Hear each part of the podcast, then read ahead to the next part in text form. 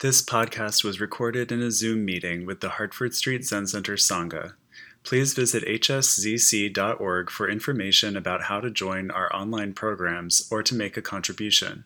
We depend on the generosity of our members and supporters, especially during this challenging time. Thank you. Good morning, everyone. Good morning. Good to be here with you, with us as, as a group. Um, and uh, been thinking a lot recently about discernment and uh, and uh, sort of my place in in in the world and in our practice. And you know, these are we're living in some times in our country of of great discord. Um, Asian American hate has entered uh, our consciousness and mainstream media um, as a long unspoken but deeply ingrained American reality. We spent the last 18 months or so um, uh, really paying attention to the Black Lives Matter movement, which has called us all to think about microaggressions and implicit bias and race-based hate, um, and uh, and the disproportionate impact of COVID on Latinx communities and the disproportionate um, response from the healthcare and, and uh, medical communities um, really give us um, some things to think about. It seems to me, and and to wonder and then the treatment of the elderly during the first part of the pandemic and the treatment of children at our southern borders really has had me in a, in a funk recently. Um, and just kind of thinking about how did we become these people um, that live in a world with, with all that going on? Um, and how do we respond? You know, what do we, what do we do? Um, and I've discovered, you know, that I, I came to Buddhism, you know, 28, 29 years ago now, um, partially because I wanted um, to have a response to the chaos um, in life. Um, at that time in my life, it was uh, mostly chaos generated by me and, shared gleefully with all those around me. Um, but I knew it was time for a change, and I was thinking that in Buddhism, I might find um, uh, what Sharon Salzberg, as, as you know, I love to quote, described as the possibility of a life feel, uh, filled, lived with peace and ease and equanimity. Um, but what I've discovered over the years is that there's no one size fits all Buddhist practice um, that I can impose on any situation that comes up. Um, over and over again, I think I'm called just to return to my authentic life, um, to my authentic self, and to re- get in touch with compassion and kindness um, for myself and for those around me, and then to move into the world um, with some respect and some kindness.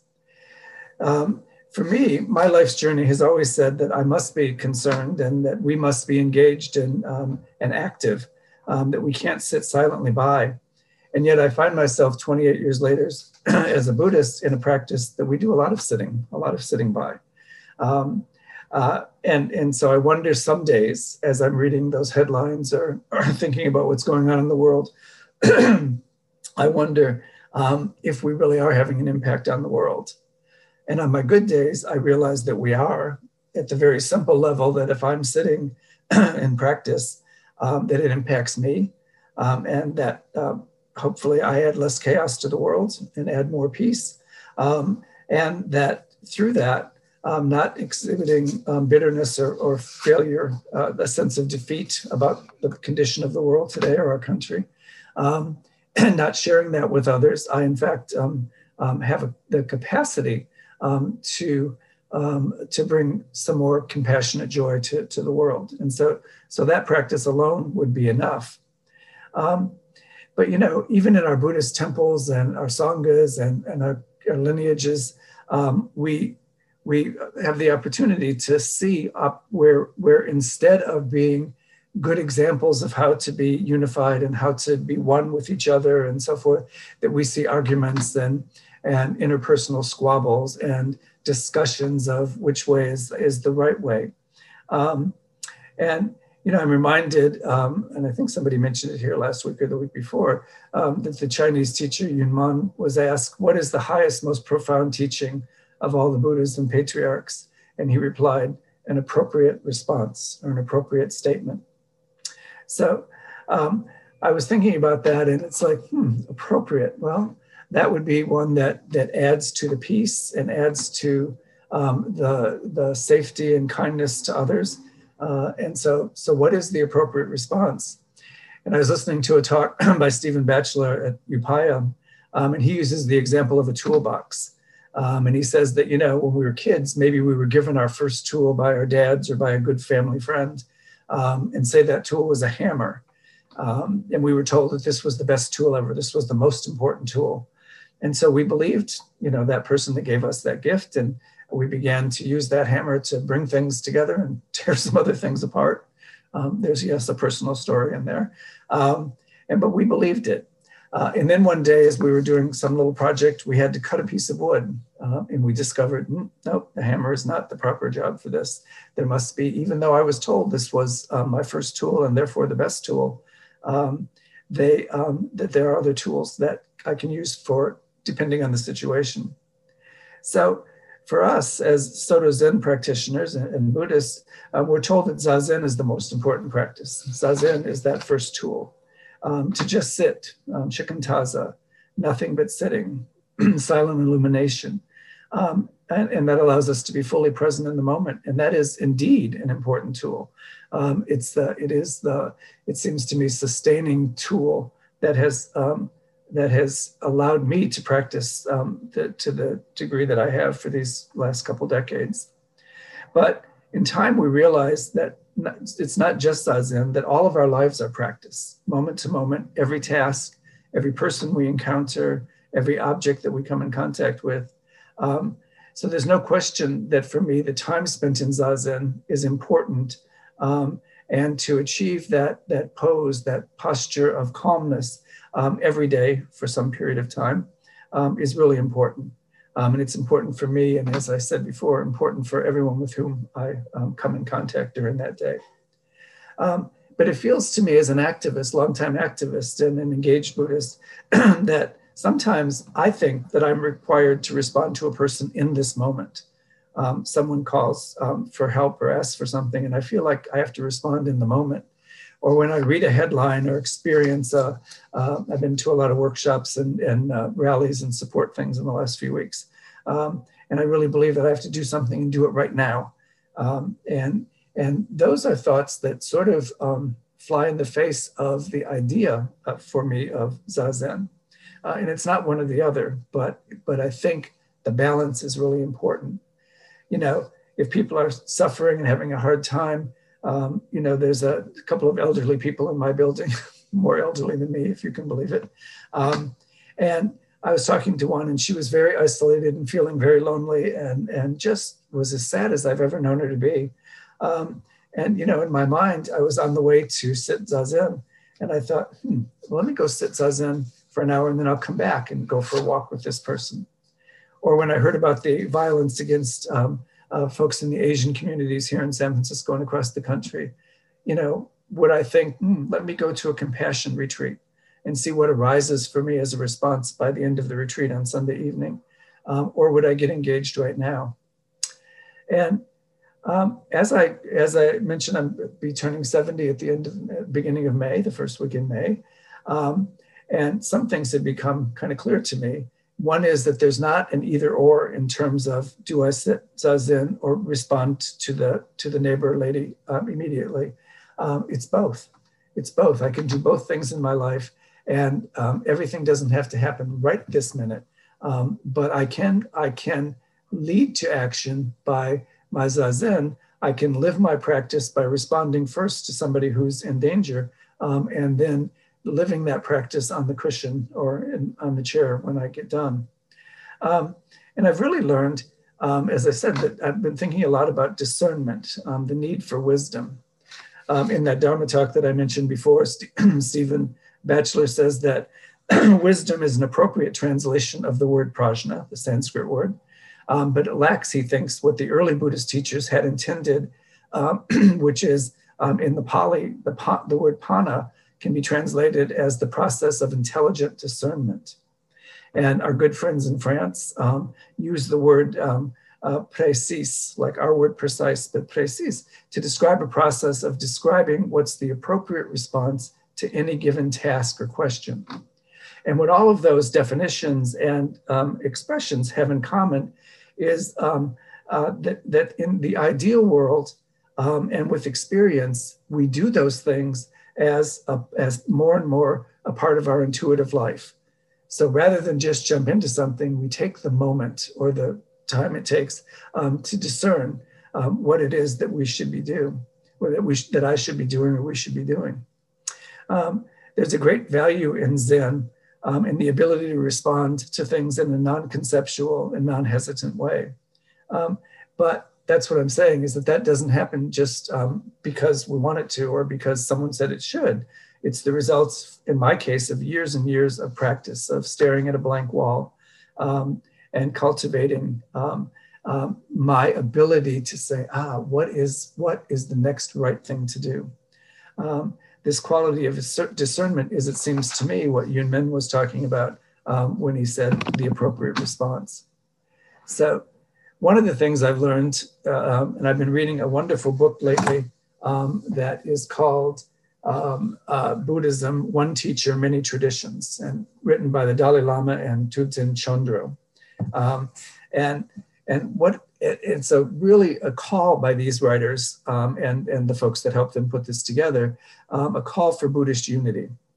And so, you know, as I as I think about discernment and think about how we as Buddhists and engaged Buddhists particularly can be involved in making the world a better place, um, it, it, it is helpful, I think, to look within our own traditions and lineages um, uh, to see um, how it is that we can um, uh, create discernment and create unity and, and so forth.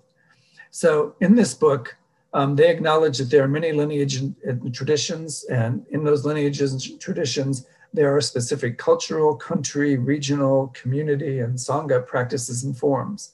Um, and then um, in the Dalai Lama's wonderful um, way of sharing, he says that you know many times recently in the last in the last decade, we've all, including many of us in this in, in this morning's practice, um, have gone to conferences or meetings where we talked about unity and we talked about in, uh, you know lineages coming together, um, and we've talked about um, shared practice opportunities.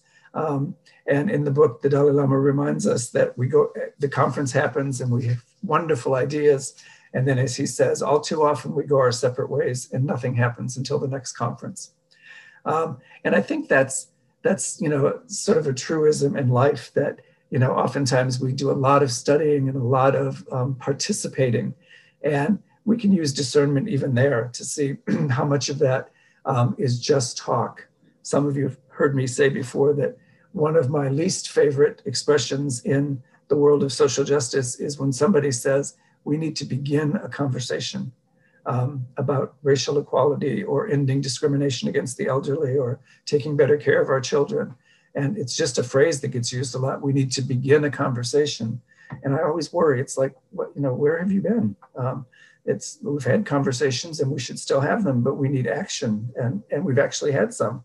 Um, while you were waiting to get to this page, um, there's been a lot of stuff going on, and and I worry about, um, and I'm sure I've said it myself from time to time, but we should begin a conversation in 2021. Seems a little odd, um, but what the authors in this book, uh, Buddhism, One Teacher, Many Many um, Many Traditions, um, share with us is that we are, at the end of the day, a huge and diverse Buddhist family, but we all follow um, the same wise and compassionate teacher, Shakyamuni Buddha and that our um, diversity has allowed Buddhism, um, rather than get in its way, is allowed Buddhism to be all across the globe, um, literally experienced by billions of people, um, often with respect for their for their culture um, and for their their traditional um, family ways of being and community ways of being, and that that's a beautiful thing. Um, and that the results of a conference or a coming together wouldn't be to have one Buddhism with one set of rules and one set of forms and practices, um, but that in fact that diversity is good for us and, and gives us opportunities. Now, all that individual um, interpretation of forms and practices and ancient teachings um, can sometimes land in unskillful and harmful um, actions and practices. Um, and a quick look at the news from Myanmar will give us an example of that. But I think for the most part, the opportunity to live lives filled with peace and ease and compassion um, are, are given to us because um, we have our practices and we're committed to them. Um, and and we have the capacity and willingness to be open, completely open to the practices and the ways of practice of others. Certainly, there are forms and rituals and traditions and teachings for a reason, and they're very helpful to us. Um, but they, we shouldn't be rigidly adhering to them, and we should create, um, as I think we do at Hartford Street, a lot of space for people to practice the way that they can um, and the way that speaks to them, um, and that um, they should make decisions based on um, their work with their teacher and their understanding, all of our understandings of what can possibly work in our lives. And that if I think about that, what can possibly work in my life, my life becomes the teaching and my life is my message. Um, and, and so, so that becomes really important that I respect that for me and then I respect it for everyone else without even um, in a good day, not every day, but on a good day, without even wondering why somebody does it that way or why somebody, um, you know, did a particular um, uh, ritual in a certain way that maybe wasn't the way I saw it the last time, or even the way I remember them doing it the last time, just to be open to whatever's going on. So that practice, as I say, begins with me. or begins with each of us individually. Um, are we tolerant of the practices, rituals, and interpretations um, that are not mine, that I didn't create? Um, do I cling to Soto Zen practices as the correct practices when I'm talking with others from other lineages or um, reading texts and, and, sutras and koans from other lineages? Um, or do I um, wish that I had found Tibetan practice first because of the creativity and colorfulness of their icons and, and fashions? Um, or do I occasionally go to a meeting at Spirit Rock or a workshop at Spirit Rock and think, wow, um, there is a really casual, laid back je ne sais quoi here. Um, folks rolling around on the floor and drinking tea during meditation and um, and that sort of thing. And you know, maybe that would have been kind of cool if I'd found that first. Um, but those thoughts actually um, reflect a very um, shallow interpretation of what's going on in either of those two traditions, and some thinking on my part that's maybe somewhat humorous, but probably pretty lazy. and doesn't encourage me um, to go deeper and to really understand those two traditions um, in a way that this book that I've been reading um, really helps me to do and, and takes me on a journey to understand how we all came through the various lineages from the days of the Buddha uh, and before um, to 2021. So the book reminds me um, that whatever the lineage or the source, um, whether the language was Sanskrit or Pali, all teachers emphasize emptiness um, in all practices encourage us to have empty mind, um, to be open to all possibilities. Um, our own teacher says um, um, in beginner's mind, there are many possibilities, and the expert mind's ones. And so in our practice, um, we, we remember and we are taught um, that the path is easy for those with no preferences. And I love, and, and we've read it here before, and I'm not going to read the whole thing, but if you have not read the Zen Ming um, in, in a while, I really encourage you to take it out with you when you go to the beach or for your walk along, along the park um, and just give it a read. Um, and, and it's sometimes translated as faith in mind or a verse on the perfect mind, um, if there is such a thing. I'm not going to read it all, but but I do want to, in terms of this discernment, um, um, share a couple of the verses because I think they're important. the great way is not difficult for those who have no preference. When love and hate are both absent, everything becomes clear and undisguised. Make the smallest distinction, however, and heaven and earth are set infinitely apart. If you wish to see the truth, then hold no opinions for or against anything. To set up what you like against and what you, uh, what you dislike is a disease of the mind. When the deep meaning of things is not understood, the mind's essential peace, the mind's essential peace is disturbed to no avail. And then further down, those who do not live in a single way fail in both activity and passivity, assertion and denial. To deny the reality of things is to miss their reality. To assert the emptiness of things is to miss that reality. The more you talk and think about it, the further astray you wander from the truth.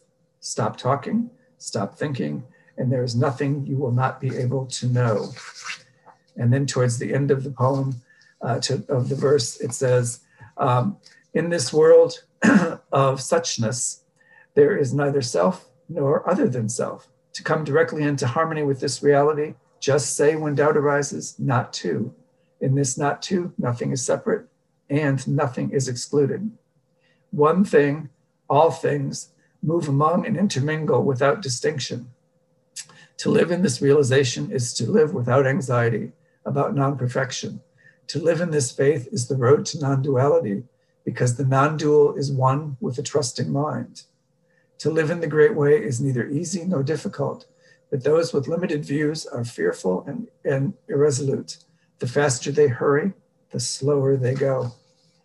So, as I say, that's that's just a piece of it, and I really encourage you to download it and read it. Um, and maybe you have recently, and maybe you've got it memorized way better than I do. But it's just such a beautiful, um, a beautiful teaching, and really um, offers, in my interpretation of it, so much hope that there is the possibility that you know, not not ignoring the realities of life, um, but not getting all caught up in trying to be the smartest kid on the block or um, have the most immediate answer or you know get my merit badge filled with um, with little stickers because I've done service here and done something there.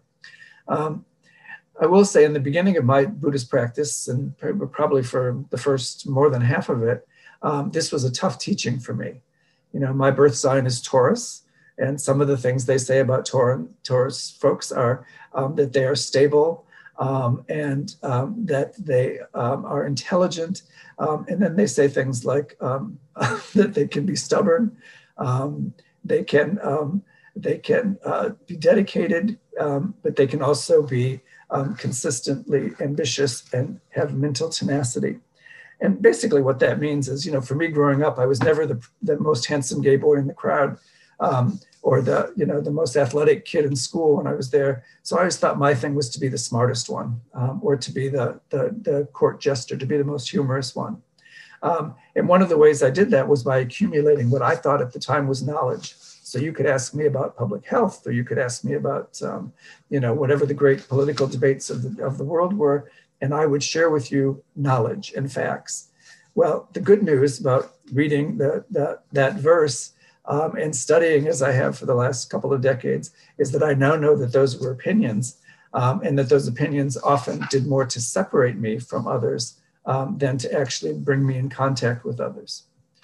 And so, what has helped me the most in coming to uh, one of the things that's helped me the most in coming to my current practice of, of calm abiding um, is the teachings of Dogen, and specifically um, the fascicle on instructions to the Tenzo. Um, and that that uh, is a, a, wonderful teaching. Um, and you can find it in the book Moon and the Dewdrop, among other places. But and there's a lot of important stuff in there. Um, but what resonates for me most is a couple of specific things. One is how important um, uh, it was uh, the work of the tenzo is. The tenzo is the person that does the cooking at a monastery or the person that leads the kitchen uh, at a sesshin or a practice period or a retreat that we might go on. Um, and Dogen, Dogen, who was uh, by that point uh, that he's uh, writing this, an esteemed teacher and an elder and, and so forth. Um, and he goes from Tenzo to Tenzo in this teaching um, and sort of asks them, well, why are you walking so long a distance to pick up some mushrooms? Why, sh- why shouldn't you be in the Zendo sitting? Or why are you chopping carrots so precisely? You've been practicing as a monk for many decades, and shouldn't you be doing something much more important? Um, and the wonderful news is that each Tenzo um, continues what they were doing in terms of that specific practice and says, mm, person from a, from a strange land, you don't really understand practice. Everything we do is practice. Um, everything that, that every act to, is to be undertaken um, wholeheartedly and importantly. And every act is interconnected. So what we know nowadays um, those who have been to monastery or who have been to um, sessions or in work periods um, at, at, uh, at, the, at the Zen centers at Hartford Street or other place is that if the food is not ready, um, if the food is not carefully prepared, then everyone else, um, the monks and the abbot, don't have the energy um, to sit their practice and to do their work practices. And so it's all interconnected. So peeling a carrot is a practice that's very important no less or more so than the folks meditating at this particular moment. Um, and Dogen offers three guidelines um, in this fascicle. And he says, one, when you think about what you're doing, number one, is it a benefit to others? Because if it is, it simultaneously benefits you. Number two, does it contribute to the growth um, to the growth uh, uh, of the monastery or the Sangha. And number three, um, are you emulating the masters of old? Are you paying attention to our traditions? Are you paying attention to your teachers? Are you paying attention to those who have been in the practice um, so that you can learn from what they have learned to do what they did or not do what didn't work? He offers the verse that says, Two thirds of your life has passed, not polishing even a spot of your source of sacredness. You devour your life. Your days are busy with this and with that. If you do not turn around and shout, What can I do? And so that for me is the practice. Um, that for me is the practice. Every task is important. Um, vacuuming, tending the garden at Hartford Street, um, teaching, chopping the carrots, managing the zendo, answering the door. Um, for me, um, it's, it's, that becomes really important um, because as we sit, we ask for and discern what the needs are of others. And what we learn to do, hopefully, is to ask, you know, to not come in with my ideas, um, which I have done over and over throughout my life, as has most, most of us, um, with what should be done, um, but to actually sit and, and ask what it is that the community or what it is that the individual needs. Um, I can remember in the example that I used earlier, at one point asking um, the nice lady in the apartment below me um, if she would like to, me to take her for a walk. Um, take her for a walk. Hopefully, I didn't word it quite that way, but that clearly was the idea. Um, and she demurred and said, no, thank you. Um, and then later, I found out that she had just had hip surgery. Um, and that it was all she could do to walk to the door when I kept ringing her doorbell to ask her how she was doing, um, much less have me dragging her around the neighborhood um, to appease my sense that she needed um, to be connected. So it's a very humble initiative that stopping and um, using our meditation practice to say, hmm, everything is important. Um, in one translation that I read of the, of the word Ino, which is the manager of the meditation hall, um, in the ancient Sanskrit, it was called um, Karmadana, the bringer of joy to the assembly. And I thought about that a lot. Like, uh, I've never been the Ino, but but when I, I really respect the folks that do that work. Um, and and you know it's it's so important because um, having things in place, having things organized and ready for our services and practices, um, um, you know, we may not think about mopping the floor or putting the chairs out um, as being as important. Um, but in fact, each of those is a sacred activity related to our practice. And each of those deserves the same respect as the work done by an abbot or a teacher and giving a teisho or a talk. Um, different things, certainly, but each sacred and each deserving of respect. So each is a gift to the assembly, and each starts, I think, with the opportunity to say, What can I do? Um, can I give a talk? Yes or no? Um, can I be the cantor? Yes or no? Can I help in the garden? Yes or no? Um, and does somebody want me to do that? Yes or no? Um, uh, at a recent meeting, we were all having um, I quickly um, I, I, tend to rush to a fix, which is an old habit that I'm really working on. Um, but someone suggested that help in the garden would be lovely, and so I took out a calendar and tried to pick a day. Completely wrong response. The response was on the right day. Um, see if somebody needs help in the garden that day when the sun is out and there's work to be done. So I think this is um, the true meaning of bodhicitta, that truly open heart, that open mind that we have that says, I want to be um, help of help to others. I want to be of service. Um, and if we can get rid of our habit behaviors and really rest in, in calmness, um, we have a chance to do that. In a beautiful talk I heard last week by a guy named uh, Mui Lewis, um, he calls this emotionally inclusive Zen. And I don't know if he made that up or some of you may know that it comes from somewhere else, but I thought, what a beautiful expression emotionally inclusive Zen. And he talks about that we accumulate karma. Um, it's, the, it's the residual of our past actions and behaviors. Um, and so, in dealing with karma, we have a chance to clear it through our practice. That's the whole point, or one of the whole points. Um, we can offer forgiveness and amends, first to ourselves um, and then to others. And amends is different than forgiveness or apology. Amends means living amends, to change the, uh, the way we uh, the way we work, the way we interact, etc. So if I'm bored or angry or frustrated, um, I can understand that that's residual karma left over from past experiences of mine or, or those who came before me. Um, and each clearing that I have, each time I practice forgiveness, each time I practice um, sacred stillness, I have an opportunity to clear some room in my head and my heart for some fresh ideas um, and some and some new um, some new opportunities to interact and connect with people. There's a beautiful word in Japanese called menmitsu, um, and the word is often translated as mindfulness. Um, but in the context of Buddhism, it actually can be a little deeper than that. And it really talks about um, paying scrupulous attention, being careful, um, and being considerate, intimate, and warm hearted, and paying continuous attention to details, like the details of the garden, the details of getting a Saturday morning program set up. Um, somebody got up very early and put the electrical equipment together, and and um, somebody wrote a talk, and other people showed up, and and uh, and these are all characteristics of Zen practice. And this attention to detail um, is described as a continuous intimacy with Buddhist practice. Our own Suzuki Roshi says um, that Menmitsu um, is to be very considerate, very careful in doing things. And he describes it as the defining characteristic of the Soto sect um, and, a, and, a, teaching of our lineage. So, one of the things that he said in one of his talks was that my, Menmitsu, mindfulness, excuse me, um, as it's usually taught, is inward, coming inside, seeing who I am, seeing what's going on, seeing from where I operate.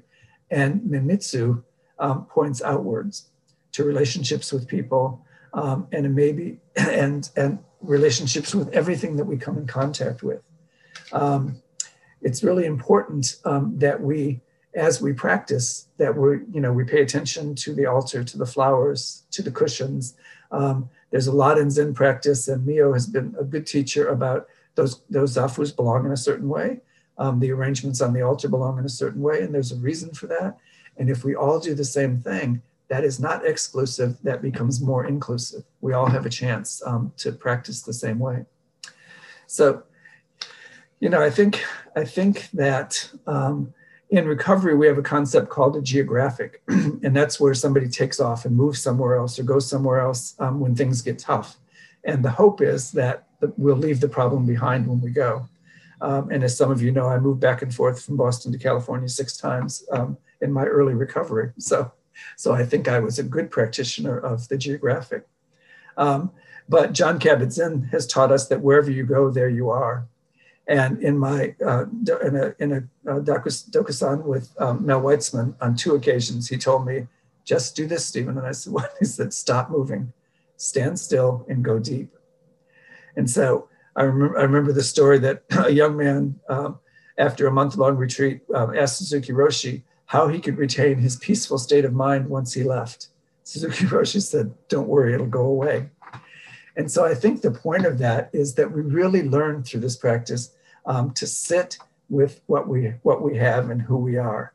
Um, and sitting with what we have and who we are gives us this opportunity to give careful respect to every aspect of our lives and every aspect of our practice.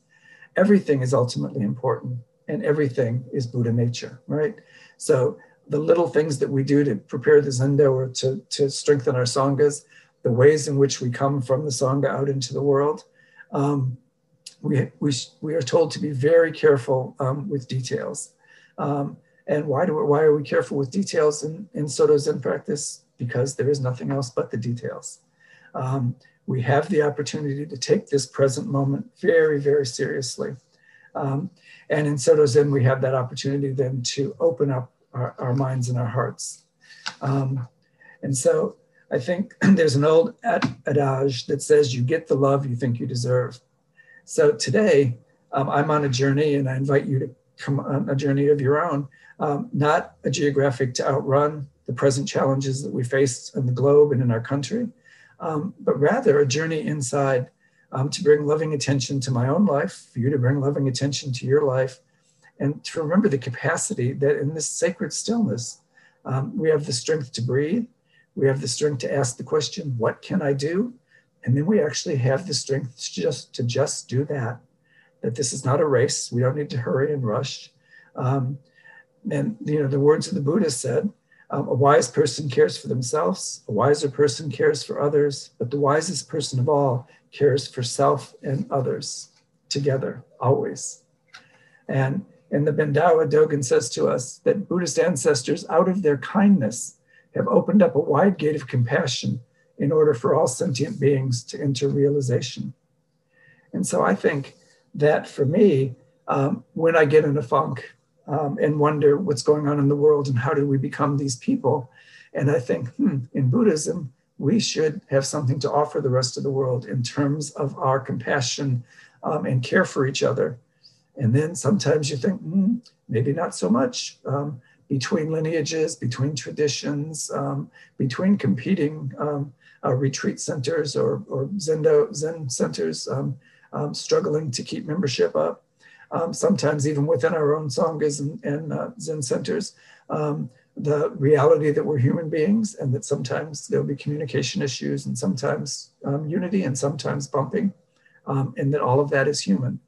and so we get this opportunity um, because the ancestors have made for us a way um, to embrace the importance of the small things and the details, um, and that everything we do um, is important in bringing our lives um, to full practice um, and to full practice realization that everything we do is practice.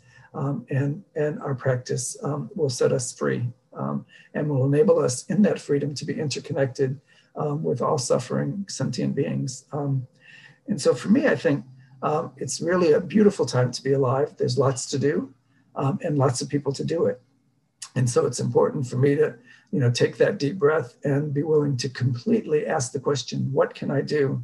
Um, and to share the answer to that question with all of you so that all of you have an opportunity to be equally engaged um, in actions um, that are important to your life um, and that, that you are um, have the capacity and energy and wisdom and love to do. So um, I invite us all to, uh, to not be daunted by the challenges in the world right now, but to be strengthened by the practice um, and to know that each one of us creates that practice every single time um, we show up in, on Saturday morning um, and every single day in every single thing we do. So thank you.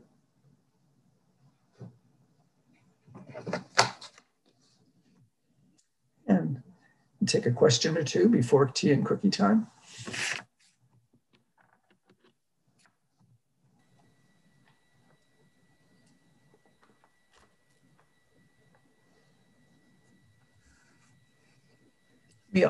Neil, Neil. Um, uh, Stephen, just just a note about the the Xin Xin Ming, the poem on believing in mind. Uh, it's um, I think people often get into a kind of a, a misinterpretation uh, where they start to think that they are working towards some sort of life where the human experience of liking this and not liking that vanishes. And I don't think that's realistic. And I wondered if you could talk about that a little bit. Mm-hmm. Yeah, no, I don't. I, I think um, it says the path is easier for those with no preferences. And so I think if we could manage to have no preferences, wouldn't life be just, you know, just delightful and wonderful? Um, but I think that's a, it's a guidance. And I think the fact of the matter is we do have preferences. Um, that's how we stop from walking in front of traffic. Um, that's, that's how we stop from um, uh, burning our hands on the stove. Um, that's, and, and importantly, that's how we stop from hurting someone's feelings by things we say um, because we think about and we have discernment about our next word or our next action or our next thought. And so we don't want to be completely, um, you know, it's not possible for human beings living in crowded urban environments or any other probably um, to be without some preferences. Um, but I think that the way I um, work with that with that poem um, is that um, I'm not without preferences, but my preferences aren't so important as I thought they once were. And if I ask instead, what else is possible, um, then I then it's a, a, much easier path for me. So that uh, you know, do I need to be rigidly attached to my preference for vanilla versus chocolate ice cream if someone has just served chocolate ice cream? Um, uh, no, because that might hurt somebody's feelings who went to some trouble to buy that ice cream. Um, and so I think it's I think it's that piece for me that that I certainly as a human being with a prefrontal cortex, I certainly have preferences or, or you know, discernments, um, but it's not to be rigidly attached to them. And for me, it's always to take a look at them, hopefully before speaking or acting, um, but if not, um, shortly thereafter to, to evaluate what was my intention and what was the impact. Thank you. You're welcome. Um, uh, Cheryl.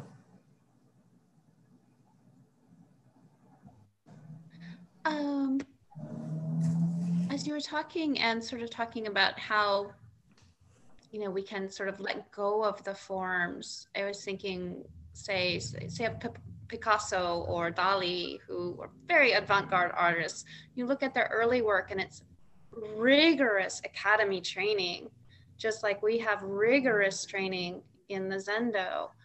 And it's often said, and I, I'm not sure which artist said it, but that you have to learn the rules before you can break them or a john cage you know or a merce cunningham like all of these people with rigorous training and only from the rigorous training do they um, kind of let go of the form so to speak and what are your thoughts there. Yeah, I think there's a ballet called the Trockadero Monte Carlo, something or other, and it's all men that do classical ballet, and it's they make fun of it. Um, but before you can get in the troupe that travels around the country performing, they study classical ballet for years so that they know exactly how to do all the movements. But when you see them, it looks like almost slapstick. It's beautiful, but it looks like slapstick. Um, and I don't know if you or others here had the opportunity to go see the um, Picasso and Calder um, exhibit at the museum here in San Francisco. Um, but as you look at those, um, the I just blanked on the word, those Calder hangings, those things that hang, and you, yes, thank you. Um, and you look at them and think, wow, that's just you know a little piece of this and this shape and that shape and this shape, um, and then you realize it's all hanging in a particular way. Um, and so that that involved, while it looks like complete expression, complete freedom and expression, that you know there's art involved in that, and there's some physics involved in that, and there's some engineering involved in that, and there's some construction involved in that. Um, and then the result, the impact on us is wow, what a burst of creativity and energy. Um, and so I think you're exactly right, Cheryl, that you know, as we learn this practice, it's very important um, for us to to you know have good teachers and to um, to be in touch with um, you know the traditions and to honor those who come before us by knowing what they did and why they did it. Um, and then um, to hold that i would say lightly um, if it gets in the way of your practice of, of uh, soto zen or buddhism. Um, and so to do that in, in communication with teacher um, or with um, good good Buddhist friends, you know, Kalyanamitta.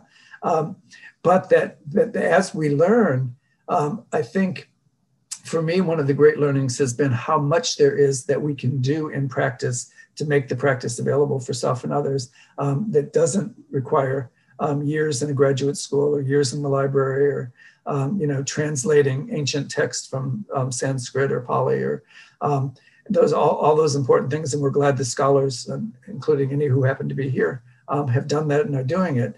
Um, but in the meantime, um, chopping the carrots and, and uh, turning on and off the lights is equally um, a way to practice everyday practice. And so to find the balance um, between honoring the tradition and knowing the forms and rituals, um, and then making them alive for people in communities of color and for the elderly, for children, um, for people in different um, regions and countries um, um, requires and offers us so many opportunities um, uh, to do things, uh, you know, uh, differently. and, and to feel really good about the, the, our part of that sacred practice, valuing the teachings and, and living the practice both. Thanks. Does that help? Mm-hmm. Thank you. Thank you.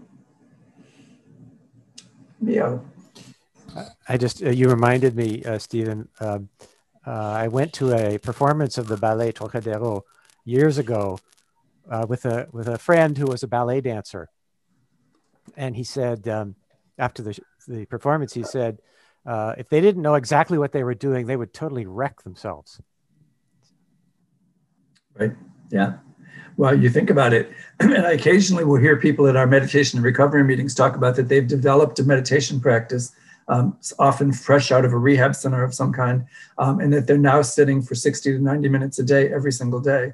Um, and you know, I, I often I have deep concern and compassion for them that that's that is a lot of time to be sitting still um, if you don't have some support um, and instruction and good posture um, and the necessity for stretching before and after that you know and especially if your body is coming off years of, of, of you know abuse by addiction um, it's like you really need to be taking care of your body and meditation certainly is a gift um, for for folks in that early stage of recovery but to jump right in um, and to sit for 90 minutes a day without somebody helping you with posture and, and form and so forth um, um, could in fact be dangerous physically. So, so I think that's the same thing with uh, folks in, in that particular ballet. You need to learn how to take care of your body, otherwise you'll end up falling off the edge of the stage or, you know, leaping into the arms of one of the other guys. And um, as as they actually show in one of their filmed um, filmed uh, ex- experiences, um, somebody leaping into the arms of someone and going right straight over the person's head because they hadn't practiced it enough. So to make it look cre- like a burst of creativity, like Calder or the ballet, that ballet, um, requires, um, as Cheryl said, you know, just very, very, very careful preparation and, and skill development.